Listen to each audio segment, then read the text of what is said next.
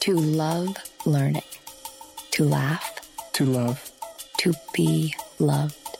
To see beauty. To understand. To bring grace. To the things that matter most. This is Psychology America with Dr. Alexandra. Welcome to my show. For every life stage, we have questions. Let's enhance our lives together as we explore the things that matter most. Our sponsor today is Ponderosa Studios of Lafayette, New Jersey. Warm sound, good people. In this episode, I have a conversation with Dr. Deb Bernstein, a licensed psychologist who's been in clinical practice in the village of Warwick, New York for 24 years. I would describe Dr. Deb as a Renaissance woman. She's also a potter meaning she creates and glazes beautiful pottery and can be found on drdebspots.com. She's a gourmet cook with 12,000 followers on her food blog on Instagram, dr.debs.pots. Whether it's with her patients, through her pottery, as a gourmet cook, or as a mother, Dr. Deb sees her life work as creating and witnessing transformation. Dr. Deb and I begin with exchanging ideas on a sex therapy case I had in which the woman felt no desire and thought that she would be perfectly happy if she didn't have sex for the rest of her life. We then moved on to talk about the hot topic of sexual consent, including how we give or don't give clear signals of yes or no going further. Lastly, Dr. Deb shares some stories and ideas about how to deal with the pain of losing a loved one. I'm delighted to share this first episode of Psychology America with you, and I hope you'll enjoy this conversation as much as I did. Hi, Deb.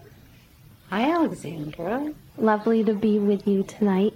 So nice to be with you. Thank you for inviting me. Thank you for having me in your home here in Warwick. So I'm hosting you for our time together, and you're hosting me on your podcast. It's perfect. And the fire is very nice right here. Totally nice and warm. So, Deb, you're a psychologist. I am. And we went to the same graduate school. That's right. Probably sometime apart. Yes, different times, but same graduate school. When did you graduate?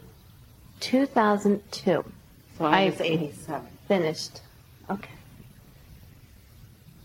So I thought maybe um, we could begin with talking about a case that I had a number of years ago, and I could get your perspective on it. I'd love to hear it.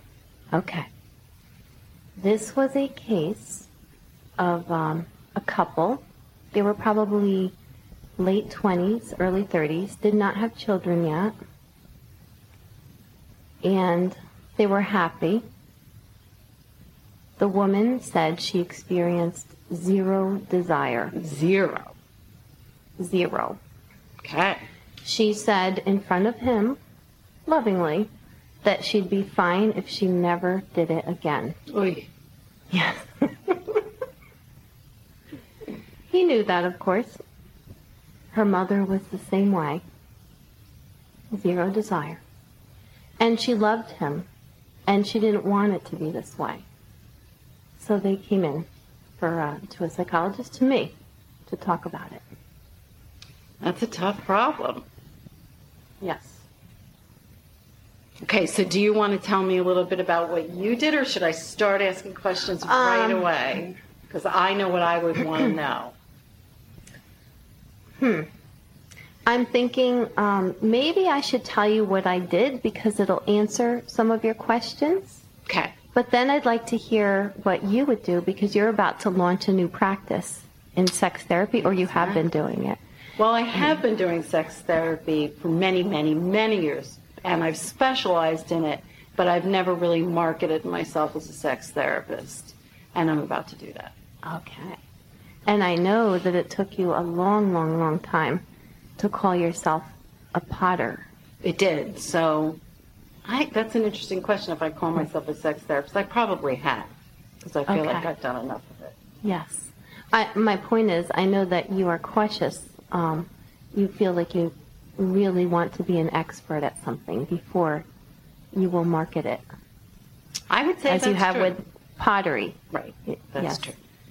And that's a different topic. Maybe um, we'll have time. Yes.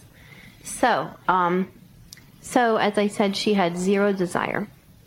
I remember that as we talked further about it, we were able to realize that um, once she got going, she was okay. That's really important and also pretty common for women. Yes.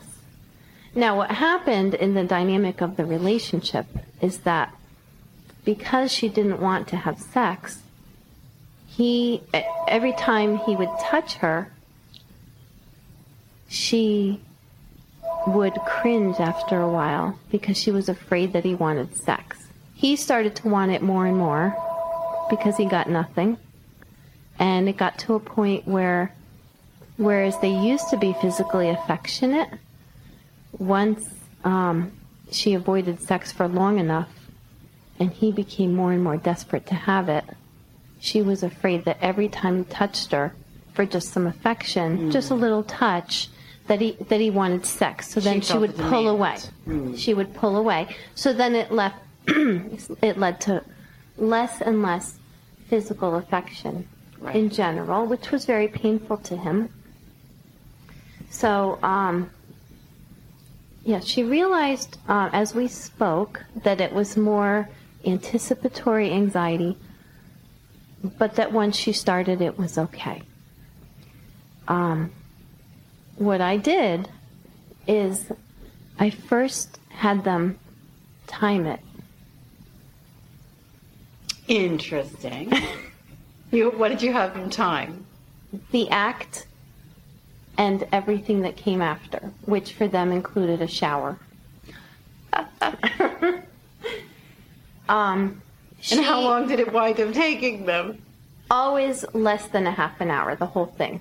So the point that you were making was it'll be over fast? Yes.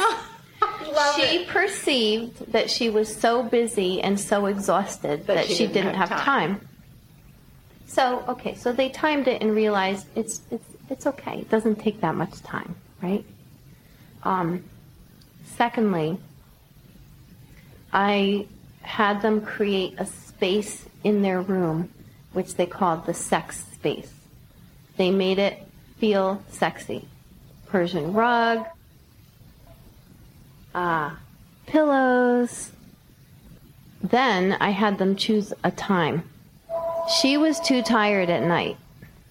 So they figured out morning was better and they chose once a week Saturday mornings. And it was a rule. They were only to have sex on Saturday mornings and no other time so that they could start touching more in between without her fear that it would lead to sex. Mm, good thinking. And so they would just be in their sex space and their sex time, and she yes. didn't have to feel threatened. Yes, yes. Makes sense. And what happened? It worked. They, they had sex once a week, which they were both very happy with and years later, they were still having sex once a week. I, I take an approach of intermittent periods throughout a person's lifetime. So I will set my patients free quickly, and then they might come back if something comes up. I like that a lot. I like to do that too. Yes. And so you followed up with them, and you got to know. They followed up with working. me when something else came up. I see, and it was still working. It was still working. And she was enjoying the sex that they were having. Yes, because she enjoyed it right. once it once got, got going. It. So right. she always did enjoy it. She just thought she had zero desire. So that's what happened with them. But you're much more up to date on what's happening in this field of sex therapy. Well, there's some new stuff that if this was a couple of years ago, you probably would not have been aware of because it's brand new. So, one of the things that we're really learning now is that for all people, there are two sort of opposing factors when it comes to desire and arousal with sex. And I'm not going to get into the technical terms for it, but basically, we're looking at what we think of as the accelerator and the brake. So, the accelerator are things that drive desire and arousal, things that make you into having sex and enjoy sex once you start having it. And then the brakes are things that interfere with both desire and arousal. So, accelerator things are things like um, your erotic script, your fantasy, your attraction to your partner. Um, what else would be an accelerator that would make you really be into sex? Kind of your lust for life. What drives you forward towards your partner or just towards a sexual state of mind and state of body, and then what drives your arousal once you start getting into sex. So those are the accelerator things. And the brake things are things like, it's not working for me, I'm not attracted to my partner, I don't like the way my partner smells, I don't like the way I'm being touched. Um, anxiety is a huge brake, particularly for women. Hmm. So I would want to look into if these were my clients, what are the accelerators and what are the brakes? Hmm. What are the things that make her attracted to him, attracted to the idea of sex in general? What's her erotic script? What turns her on? What kind of fantasies does she have? It's entirely possible that she's got some kinks that haven't been explored, and if we don't tap into that, nothing is going to work for her. Um, Maybe she's gay. Maybe she's bi.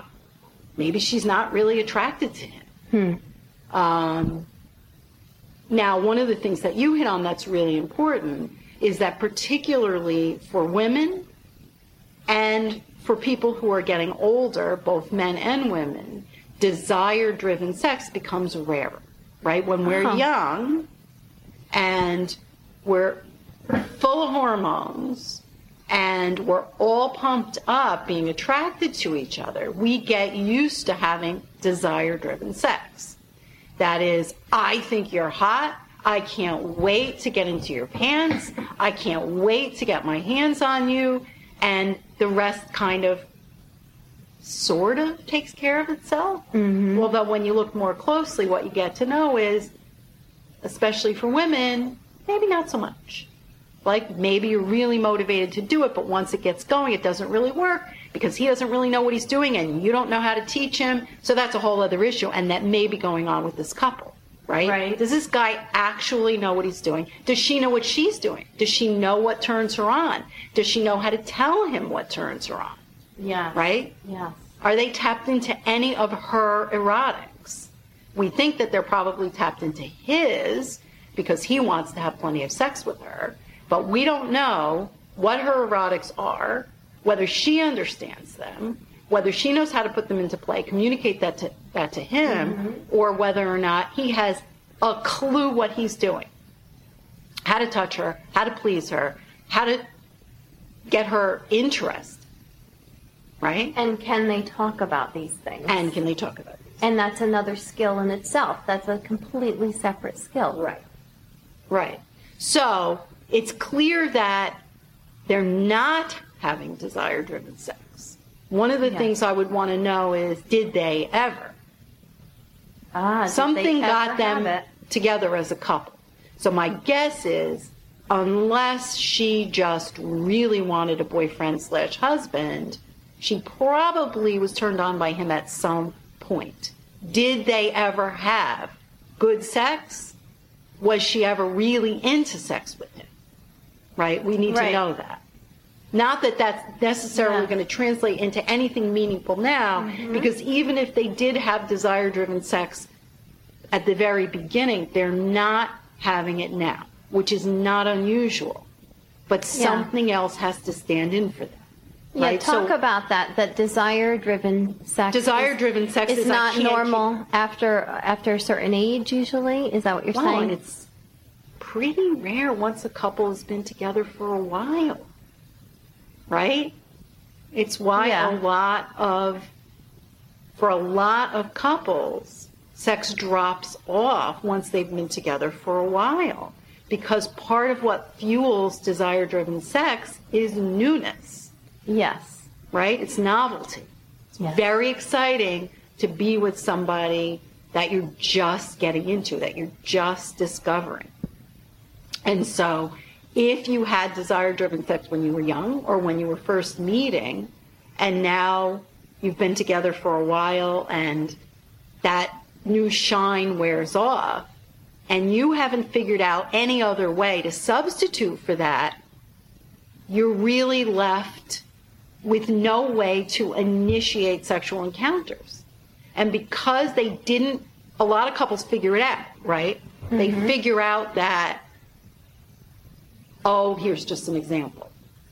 If he offers to take care of the kids, or I think you said this couple didn't have kids, but let's say, a traditional couple that has a couple of kids, mm-hmm. if he offers to take care of the kids that evening, draws a bath for her, makes sure that the laundry is done, because those are all, all sexual brakes, right? Those are all things that she could be worried about or anxious about or distracted Very by common. that are going to get interfere with her having a desire for sex. Yes. He takes care of all of that stuff. And he gives her a nice foot massage and makes her feel all warm and cozy. And those are accelerators that those you mentioned. Or, for example, she realizes that a certain kind of erotic literature really turns her on. Yes. And the two of them together tap into that. And they really know that if she reads, they maybe read some erotic stories together, that's going to get her in the mood, right? So they create a space, or like you did, by having a particular sex space in the bedroom that could you know, sort of set the mood for her. Yes. Right? What works to sort of at least get her into an open state of mind where she's willing to be touched in a sexual way. And then, you know, and this is pretty common. If there aren't too many brakes and you figure out enough accelerators, chances are, unless there's something else wrong, she'll get into it and have a good time. if he knows what he's doing and she knows what she's doing. so there's a lot to talk about. Like when you're in sex therapy, I, you know, this is the first time I'm learning about accelerators and brakes really as, as, vocabulary right? words. Um, is there a list of accelerators and brakes somewhere, or is this something that you would just explore couples, couple by couple? So uh, the book that I really recommend for this is by a wonderful sex educator named Emily Nagoski. N A G O W S K I. Yes. Really, really smart little cookie. And if I remember correctly, she has a PhD in human sexuality, I think. Okay. Yeah. Um, and her book is called come as you are. Don't quote me. Look her up. I might yeah. be messing this up, but I think that's we have the name is. though. And uh, she talks all about this, and she'll do a much much better job with it than I do. And uh, P.S. She also is a fiction writer, and I'm not going to be able to tell you either what her ghost name is Oh, because oh, it's Emily something else here. She's got a ghost name. Oh my God, I should have looked it up. I'm so sorry and it's two books, and it's the intellectual's answer to Fifty Shades of Grey. You must read them. They are smart, and they're hot, and they're sweet, and she does it so much better than the author of Fifty Shades. Thank you for those suggestions. Really fun. Is there anything else you would add about this couple? Let other ideas? Or we can move on to a different topic? I think that more or less covers it. Yeah, I would really want to know a whole lot more about what works for her sexually and what interferes for her sexually. I loved what you did about making it safe for them to have touch without her feeling the demand for sex, though. That was brilliant and important, and it may have saved their marriage. So, nice job. Well, thank you. I love your new ideas, Deb. That was really fun. Okay, what next? Okay, so I thought maybe next we could talk about. Um, yesterday, I, I had mentioned by text or a few days ago that I wanted to get to know you more than from your website. Um, I know you're a psychologist. I know you do pottery. I know that you have a cooking blog. And you sent me some screenshots of a Facebook interchange between you and your daughter and some of her friends. And my son piped in. Your son from Australia. I actually don't know if I even got to that part in what I sent you because he was down the line. It went on and on and on this Facebook exchange. Yeah, I only got a few Really pages. nuanced. Yeah, it went on probably for three more times that amount of space. And I stopped sending them to you because I felt like I was going to be bombarding you. No, it, it was, they were very interesting posts. And it was all about sexual consent. which is a really huge hot topic in the news right now. And I have really gotten drawn into this dialogue. I have, and my husband has, and our two kids have. And I think it's really, really super important right now. So it is a topic right now, especially with the Me Too movement. Right. And by the way, it references the case that you just talked about, right? This woman had all of this anxiety that simply Oh, being yes. touched was going to mean that she felt compelled to have sex with her partner. So that even Mm-hmm. within the context of a committed relationship, there was that dynamic that she felt uncomfortable that she was going to have a certain level of coercion based on simply allowing herself to be touched. Yes, and that's part of the conversation is the line to distinguish between consensual sex and non-consensual sex and when is it coercion and I know that you had mentioned that you have ideas about how to help children to learn about this, teenagers to learn about this, boys and girls. Right. And I was very interested to hear your ideas, especially as a mother of four children, three girls and a boy. They're still young. Now, tell me about your kids really quick. Just tell me the ages and the names so I know. So Rebecca is 15, Sarah is 13, Julia is 10, and then little George is 8. Oh my goodness. And you have two children. I do. Megan is 27 and Brian is 24. So this was a Facebook post, mostly Megan writing. Megan right? really um, was the one who started the conversation, and it was in response to the most recent incident in the news, which was Aziz Ansari being accused of how do we even want to describe it? I suppose the best way to describe it is being inappropriately aggressive with his date. And it was just today that I finally read the in depth account of her experience um, on a date with him. And did you read that? I read it on the website, maybe babe, Right. babe.net Right. or babe.com. Right. It was pretty Yeah. troubling, wasn't it? The way that he behaved? So this was a situation where she, it was a date, and it was a first date, and she describes in detail, and she didn't use her real name. She used Grace, Right. where he repeatedly, she's writing, the author writes that he repeatedly kept asking for sex and not reading her signals. Correct.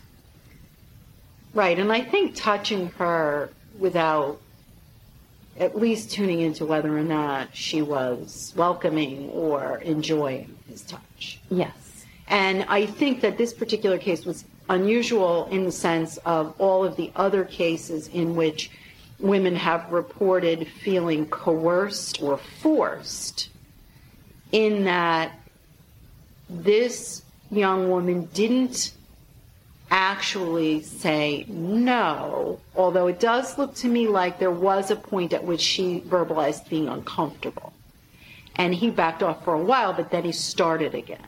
Yes. But what's really key to me about all of these stories, including some in my own life and in the lives of my daughter and my niece, and I'm sure you, and pretty much every woman that I know, that something goes on where women don't feel comfortable saying no.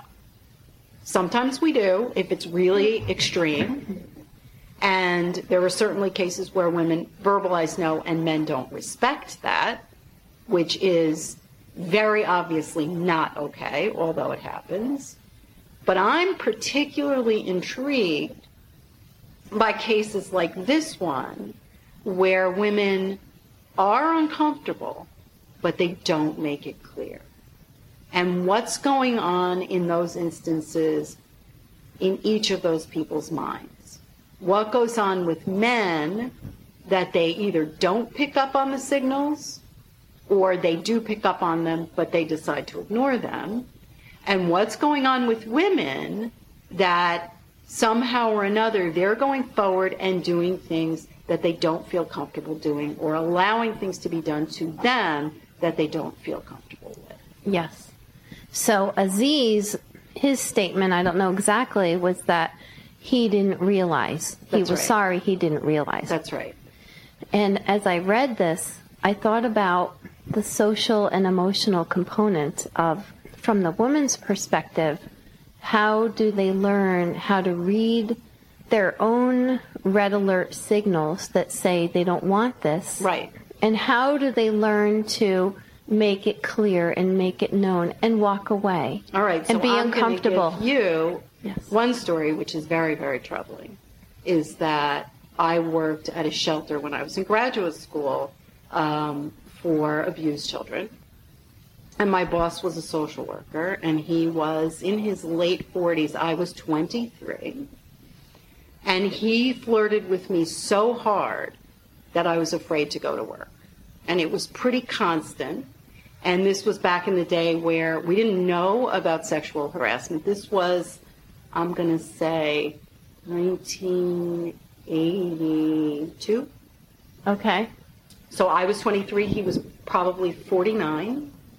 And he would invite me into his office and tell me how much he appreciated me and how pretty I was and ask me to run my fingers through his hair and ask me to sit on his lap. Wow.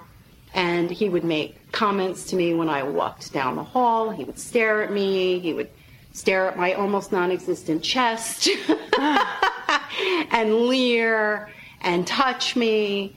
And so, somehow or another, I can't tell you how, I actually got up the gumption when he had me in his office and he was flirting with me to say to him, Listen, you're making me uncomfortable.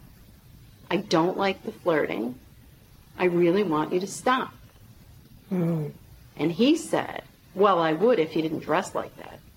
Not. oh, kidding. Wow. It got worse. Do you want to hear the worst? Yeah. So, so happened at this shelter, I was like a counselor for the kids. Yes. And while I was there, taking care of the kids, someone stole my purse with my wallet, my keys, my IDs, everything. I got to know who the thief was because the police called me. The thief had tried to cash a paycheck from the agency where I worked by forging my signature. And so they had caught him. Oh. And he was going to be up on federal charges for forging a stolen check. But the police, because they now knew who it was, wanted me to press charges against him for the theft. And I had to press charges, which meant I had to face this guy in court. Well, I vaguely recognized him. I didn't know him, but I knew who he was, and he was big and scary. Hmm. And that was really all I knew about him. He had stolen my purse, and he was big and scary, and he was an ex employee of this agency in Hackensack.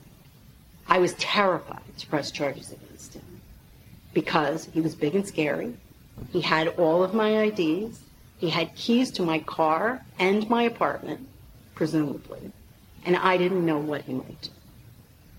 The only person who knew him, besides me, was my boss. The Yes. guy was flirting with me.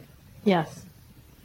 So I didn't know what to do because I wanted his advice, but I also didn't want him flirting with me. And you didn't feel safe And I didn't him. feel safe. I didn't feel safe around the guy who had stolen my purse, and I didn't feel safe around my boss. But I decided my boss is a social worker. Presumably, he knows this guy. Mm-hmm. And even though I really did not want to sit alone in an office with my boss, that I was going to take the chance and ask for his advice. So I went to him, I laid out the scenario, and I said, Should I press charges? Am I safe? He looked at me. He leaned back in his chair. He put his feet up on his desk and he leaned way back. And he said, So, what's your fantasy? I said, What? Wow. He goes, What's your fantasy about what he might do to you? I said, An expletive I will not repeat here on the podcast. Stood up, said, I quit. I'm never coming back here again, and walked out. I did not press charges, and I never walked back into that agency again. Wow. That was brave. Now, the other thing that I'm really aware of, my daughter, well, this is another really, really, really big digression, but you'll appreciate it. When my daughter was 16 years old, she came home from school and she said to me, Mom, guess what? I have a new hobby. And I said, Really? What is it? And she said, Evolutionary biology. so I, like my daughter, think in evolutionary terms, right? Why is it that the female of the species doesn't turn down the male of the species? Right? Hmm. Well, if you think about the sex act itself, are we not somewhat endangered? First of all, the male of the species is bigger. Mm-hmm. Second of all, we take them into our bodies. If we stop in the middle, do we not get injured? If we're uncomfortable and we put a halt to it, are we going to get beaten up? Are we going to get think that cave women would have gotten beaten up. That's right. Yes. Or ripped, right? Yes. Wow. Yeah. Yes. And I believe it's in our DNA that we feel endangered in the presence of male desire, male aggressiveness, male advances. We freeze. Sometimes hmm. we fight, sometimes we flee, but most often we freeze. One more story for you. And I just want to say I really I relate to the freeze We all do. as it relates to unwanted sexual aggression. I think that for much of my life I would freeze. Most Yes, of us I get have. that. Most of us have. I think that wow, just psychoeducation, just teaching girls about the awareness of the fight or the flight or the freeze. Right? Just Huge. if they just knew about the freeze so that they could know what that is because they have the intuition. They know red alert, red alert, something I don't like this. I don't like this. This doesn't feel right. Right. But I know that I might freeze here and now I have to kind of break out of this and speak up for myself. Right. So just today, Yes. I read an article, and I imagine it was written this week by Barbara Kingsolver, famous author, famous feminist. And she said that she took her two daughters when they were in fifth grade, each of them, when they went into fifth grade, because the boys were starting to go into puberty, mm-hmm. and she sat them down and she made them rehearse. Don't say that to me. Don't do that to me. I hate that. Or something like that. I think it was, mm-hmm. don't do that to me. Don't say that to me. I hate that. And she made them say it over and over so that they would have that prepared if somebody did something to them that they felt uncomfortable with. I am not convinced that that's going to do the trick. Hmm. I think it's, I think it's great training, and I think it needs to happen. But where I really think we need to advocate, where I really think we need to change the culture, is that fathers need to talk to their sons. Hmm. And I think they need to say over and over that you need to pay very close attention to a woman, to a girl or a woman. And if she is not giving enthusiastic, active consent, back off. Hmm. If she's not really into it, or one of Megan's friends said, ravenous, hmm. Back off. Now, the only problem with that, we've already identified. And that is what you were telling me about your client. she didn't get into it until it was already happening. Mm-hmm. So, in a consensual relationship, is it okay for him to start even though she's not warmed up yet? Right. And I think really the only answer to that dilemma is that there have to be a different set of rules for an established relationship in which you exist in a state of implied consent. Right? Mm-hmm. I do think that we don't have to be ridiculous. And that if you're an established couple and you already have trust between you, consent can be implied. You don't have to ask every time you touch somebody if you've been married to them for 25 years. Are you enthusiastic right now? Right. You into Yeah. it, is that okay? You know, you Right. can sort of start touching and see if she warms up or if he warms up.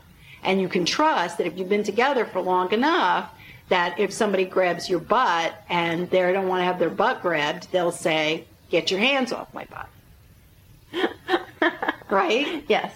But you, I don't think you can trust that with somebody that is relatively new or Brand you're not new. in a committed relationship. I think that you want to save butt grabbing for a time when you really trust that it's safe to do that and you're not going to be crossing a boundary.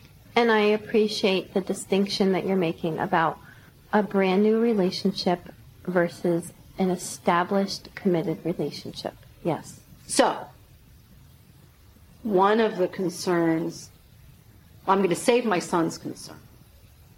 One of the concerns that a lot of people have, not just men, is that they feel it's not sexy to have to ask.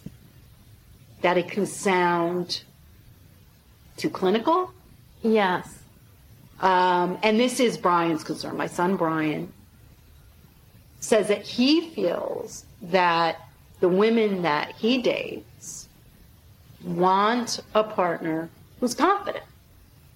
And maybe they even like a bad boy who kind of So they might. does what he wants. He's saying they might like his aggressiveness. They might find it sexy. right. Right. They don't want a partner who's too tentative. Yes. And there actually is some research that suggests that the best sex partners are a little selfish. They go for it. They take their pleasure. They're not too tentative. They're not too eager to please. Which could make someone feel wanted if they go for it. Exactly. Right. And that's probably an accelerator for some That's people. That's right. So this is a tricky area. And I don't really have an answer for it, but it is the thing that I'm thrilled about is that these young people are talking about it. Yes. That the tw- that, the 20 somethings are in a heated dialogue about it. And it was heated. It was. But it was great. They were all smart, right? They all really were passionate about Yes. their feelings about this. So I love that. And I don't really have an answer to it other than I think we have to raise everybody's consciousness, like you said about the freeze issue, and really letting women know that it's okay to say, I'm uncomfortable, I don't like this, I need to stop for a while, I need to stop for good. I think, as I think about my three girls, I would like them to, first of all, be able to honor that feeling inside of them that says, I'm not comfortable. So to recognize it and to know that it's okay to honor it. And then to be willing to be uncomfortable to say, I don't like this. Right. So they have to face that. It's the social and emotional intelligence thing of being able to face that someone might not like them if they turn them away Right. or that they might appear mean, Right. and that that's okay. That's okay. Yes. And then for the boys, yes. well, really for both genders, And my boy. actually, Yeah. because consent doesn't just go in one direction. Thank you. Sometimes It girls is want both to ways. do something right. Yeah. Is is there a way to obtain consent in which you stay confident and sexy? And I believe absolutely there is. If you stare deep into your partner's eyes and you say, I can't wait to kiss you, I am dying to touch you, right? You really will get an answer, right? The Yes. person will say, Do it already. or I can't wait either, right? Yeah. Or they'll lean towards you. But if they don't say anything or they shrink away, Mm-hmm. okay, then you don't have consent. And that's a big thing about the education in this area, at least what they're trying to do in universities, is to educate students as part of orientation is silence is not enough. If they're silent, if they don't respond, that is not consent. Right. Yeah. Right. So we don't want to be clinical. It's not sexy Yeah. to say, May I have your permission to kiss you now? May I hold your hand? Right? No, that's not going to work. but if you say, Oh, I love the feeling of your skin, is it okay? Yes. Okay. So, Deb, I'd like to uh, move on to a different topic, if, if that would be all right. Absolutely. I wanted to talk about yesterday. You went skiing. I did. I went up to our little ski area right here in Warwick, Mount Peter, all by myself with my ancient old skis. And I took a bunch of runs myself. It was fabulous. and it was symbolic for you. It was. It was. So, uh, once upon a time, I went skiing in Vermont with my then fiance of five years, my college sweetheart, Ron. And we were visiting my brother, Stephen, who was an avid skier. He went to UVM so he could ski all winter, and he belonged to two different ski areas. And I believe that day we skied at Smuggler's Notch.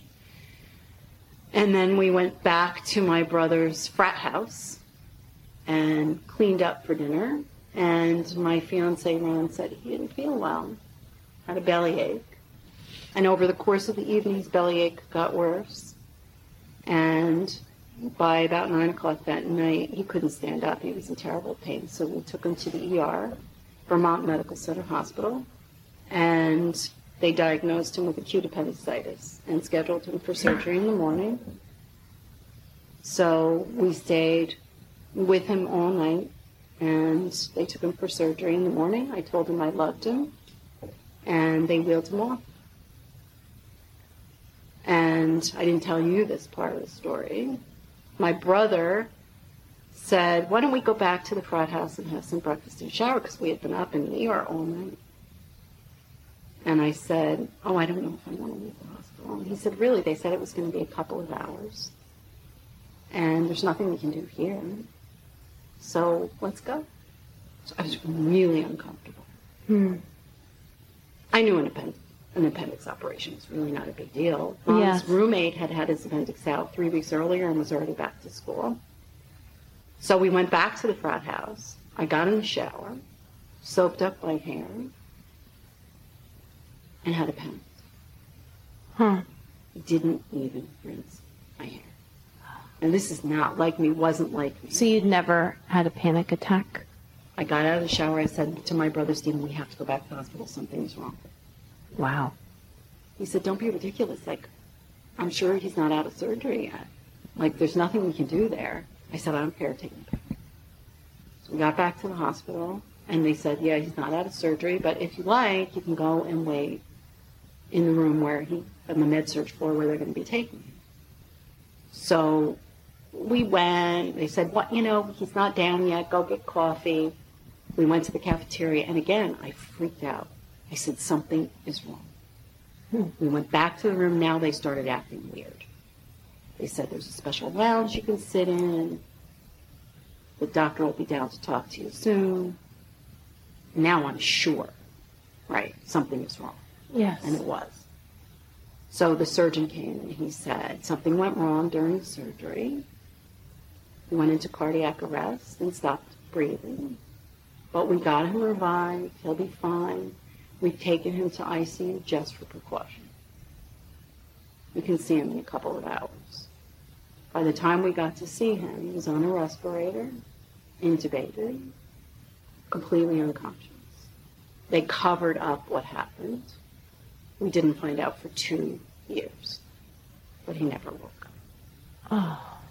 So I spent the next two years running back and forth initially he was in Vermont, and then we moved him to Massachusetts where his parents lived. And he was in a vegetative state. And it was not likely that he was going to live a normal lifespan. So every time he got pneumonia or body wide staph infection, I ran to his side because I wanted to be with him when he died. Yes. After two years, his sister, with whom I was very close, and I decided to encourage the parents to stop treating those infections and to disconnect the tube feeding. This was around the same time that Karen Ann Quinlan was disconnected from her life support and allowed to die after 10 years in a vegetative state. But the family were very religious Jews, and they did not feel comfortable with withholding life support, so they kept him alive. So at that point, the sister stopped going, really took a stand with the parents and said, I cannot spend time at the bedside of this person who's not really alive anymore. And I stopped going, and that's when I met my husband. And within a year of that, my brother, my beloved brother, who was 18 months younger than me, was diagnosed with lymphoma. And he lived for 15 months. The hmm. most aggressive fast. treatment possible. So the two young men who I skied with that day died within a year of each other. Oh, And in the in between, I got married. oh wow. Oh wow. so my brother was at my wedding, and all the men wear wore hats because he didn't. Oh. It was very, very painful. I'm glad he made it to your wedding. It was sweet. It was sweet to have him there. But while I was taking my vows, I turned around and I looked at him, and he was sobbing. Hmm. And it wasn't until the next day, when we were on our way, on our way to the airport to our honeymoon, Bob had to the car off the highway because I was so hysterical because I realized he was crying because he knew he would never get married. He knew he wouldn't live to get married. I was with him when he died. I wasn't with Ron when he died, but I was with my brother when he died, which was a blessing. So I associate skiing with both of them for obvious reasons, and it's Yes. painful for me when I go skiing, but it's very, very sweet. But you went skiing yesterday. Uh, Was yesterday a significant day? My brother's birthday is January 10th, Okay. and I always honor his birthday. Yes. And I didn't get to the slopes right away. So you honor it with skiing? I do whenever I can. I always think it's healthy to honor a loved one with a, with an action that's a positive action or a positive ritual when the Always. anniversary dates come. Yep. Yeah, we do. He his death date is July 12th, Mm-hmm. and his birthday is January 10th, so they're almost exactly opposite of each other on the calendar. Yes. So we always have lobster and champagne because that's something that we did together on his birthday. And if I can go skiing on his death day, I do. Or the other way around. July is his death day, and January is his birthday. And, And, you my have, kids never knew him, Oh, so because you were in your 20s.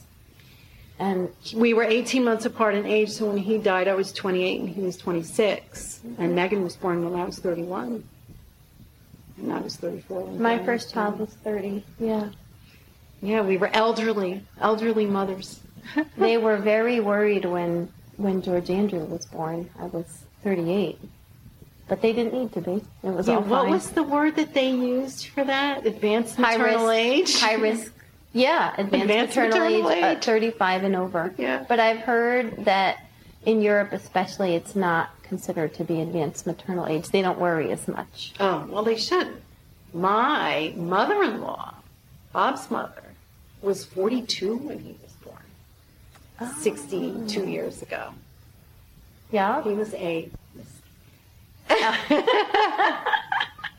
That's why he's a freak genius. It is. So I wonder if you could share a little bit about what it is that helped you through the mourning period. Well, it certainly was helpful to have a lot of knowledge about the process of grief because it had been my area of study prior to that. So I knew a lot about what to expect. So that was helpful. And You knew about the process of how it went. I did because my research area prior to that had been grief loss. And what did you, can you tell the listeners about the process that you knew would come?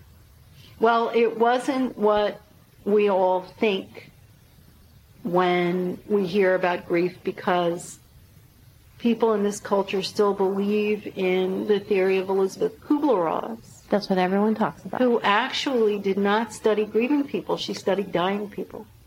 Oh, So it's really bunk. those stages are about the person that's dying, Yep. not about the people around them. Right.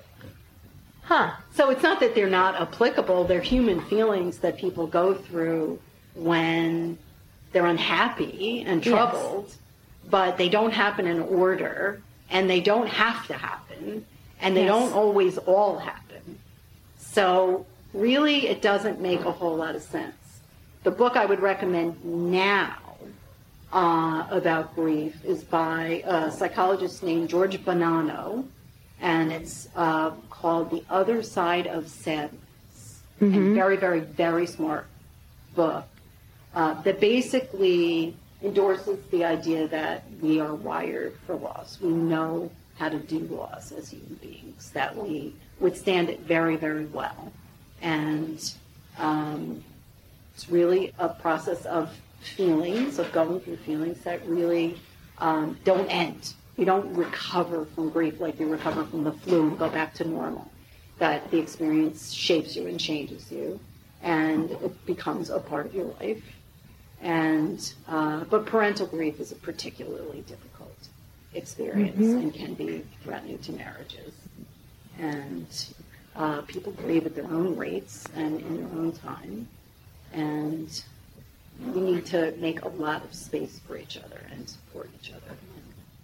I always said I thought I thought parental grief, a parent losing a child is probably the greatest human pain that there is. I think. yes, I think there's it is. And nothing. I'll tell you, it's worse.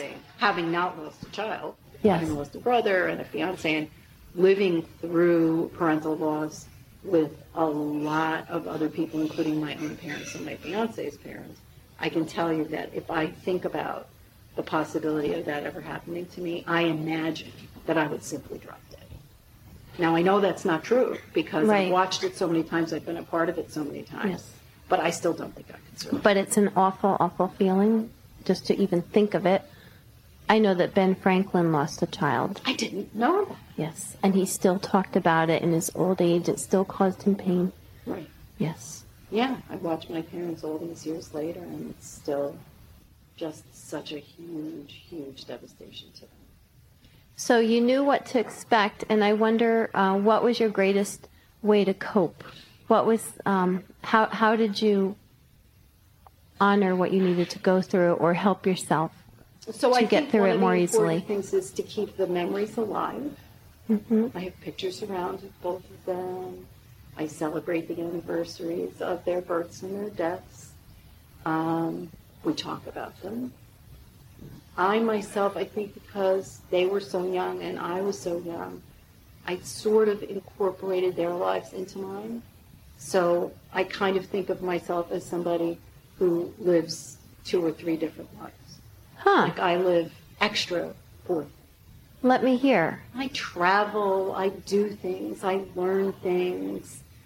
I've had people say to me, you know, I get up in the middle of the night, and make pottery, I have an active practice, I cook, I'm passionate about a lot of things. I've had people say to me, Deb, let me ask you something. Do you sleep? Because you have so many passions. Yeah, because I feel like, okay, this is my one true life. I don't know how long I get to live it. I'm going to live it to the max. They lost their lives Yes. so young. They had so much that they wanted to do and accomplish. So I live hard. I love hard. Wonderful. And I think that's the only antidote to death that we have. Is to live Right, and live more. right. Be really present to our lives. Yes. Throw ourselves into it. And you're a runner. I am. I am. You were showing me the mountain where you skied, and you said you run to that mountain. I do. I run across the valley, and over there, there is a farm in the valley mm-hmm. of a bunch of cows that make the milk that's shipped up to the top of the mountain where the ice cream place is that has, according to TripAdvisor, the number two rated ice cream in the country. This is Warwick, New. York. This is Warwick, New York. And what's the name of the place? It's called Bellvale Creamery, and the farm is Bellvale Farm, and you can go and you can visit the cows. So I run over to the cows and I sing them anti-war songs. Why do you do that? They like them. Anti-war songs. Yeah, you know What the is- old-fashioned like. How many roads does a man walk down before they call him? You know, '70s rock anti-war songs. Oh, that's what you mean. Oh, yeah, 70s rock is anti-war. folk songs. Those old folk songs, Arlo Guthrie. It's like preaching to the choir. But that's so specific to the cows. Yeah. oh, that's they're great. Very anti-war, those cows. and uh, yeah, so I run about 35 miles a week, Hmm. and I'm just at 58 years old, hoping that my knees hold out, which they're threatening not to do, but it keeps me happy and. I feel pretty fit and young, and Bob and I have been running together the last couple of years, which is super, super fun. Very Although nice to share that. stride. He has a little Hmm. gets out ahead of me, but we work Mm-hmm. it out. So, um, could you share with the listeners how they can find you or learn more about you, Deb? So um, I have a listing on the Psychology Today directory if anybody is interested in my practice. And I have two websites. One is for my pottery and food, and that is called debspots.com, D-E-B-S-P-O-T-S.com. And my psychology website is drdebbernstein.com. Thank you, Deb. It's been such a pleasure, and thank you for being my first person to interview for this A podcast. fun time, thank And now we're going to eat dinner Yay. on your pottery. Indeed.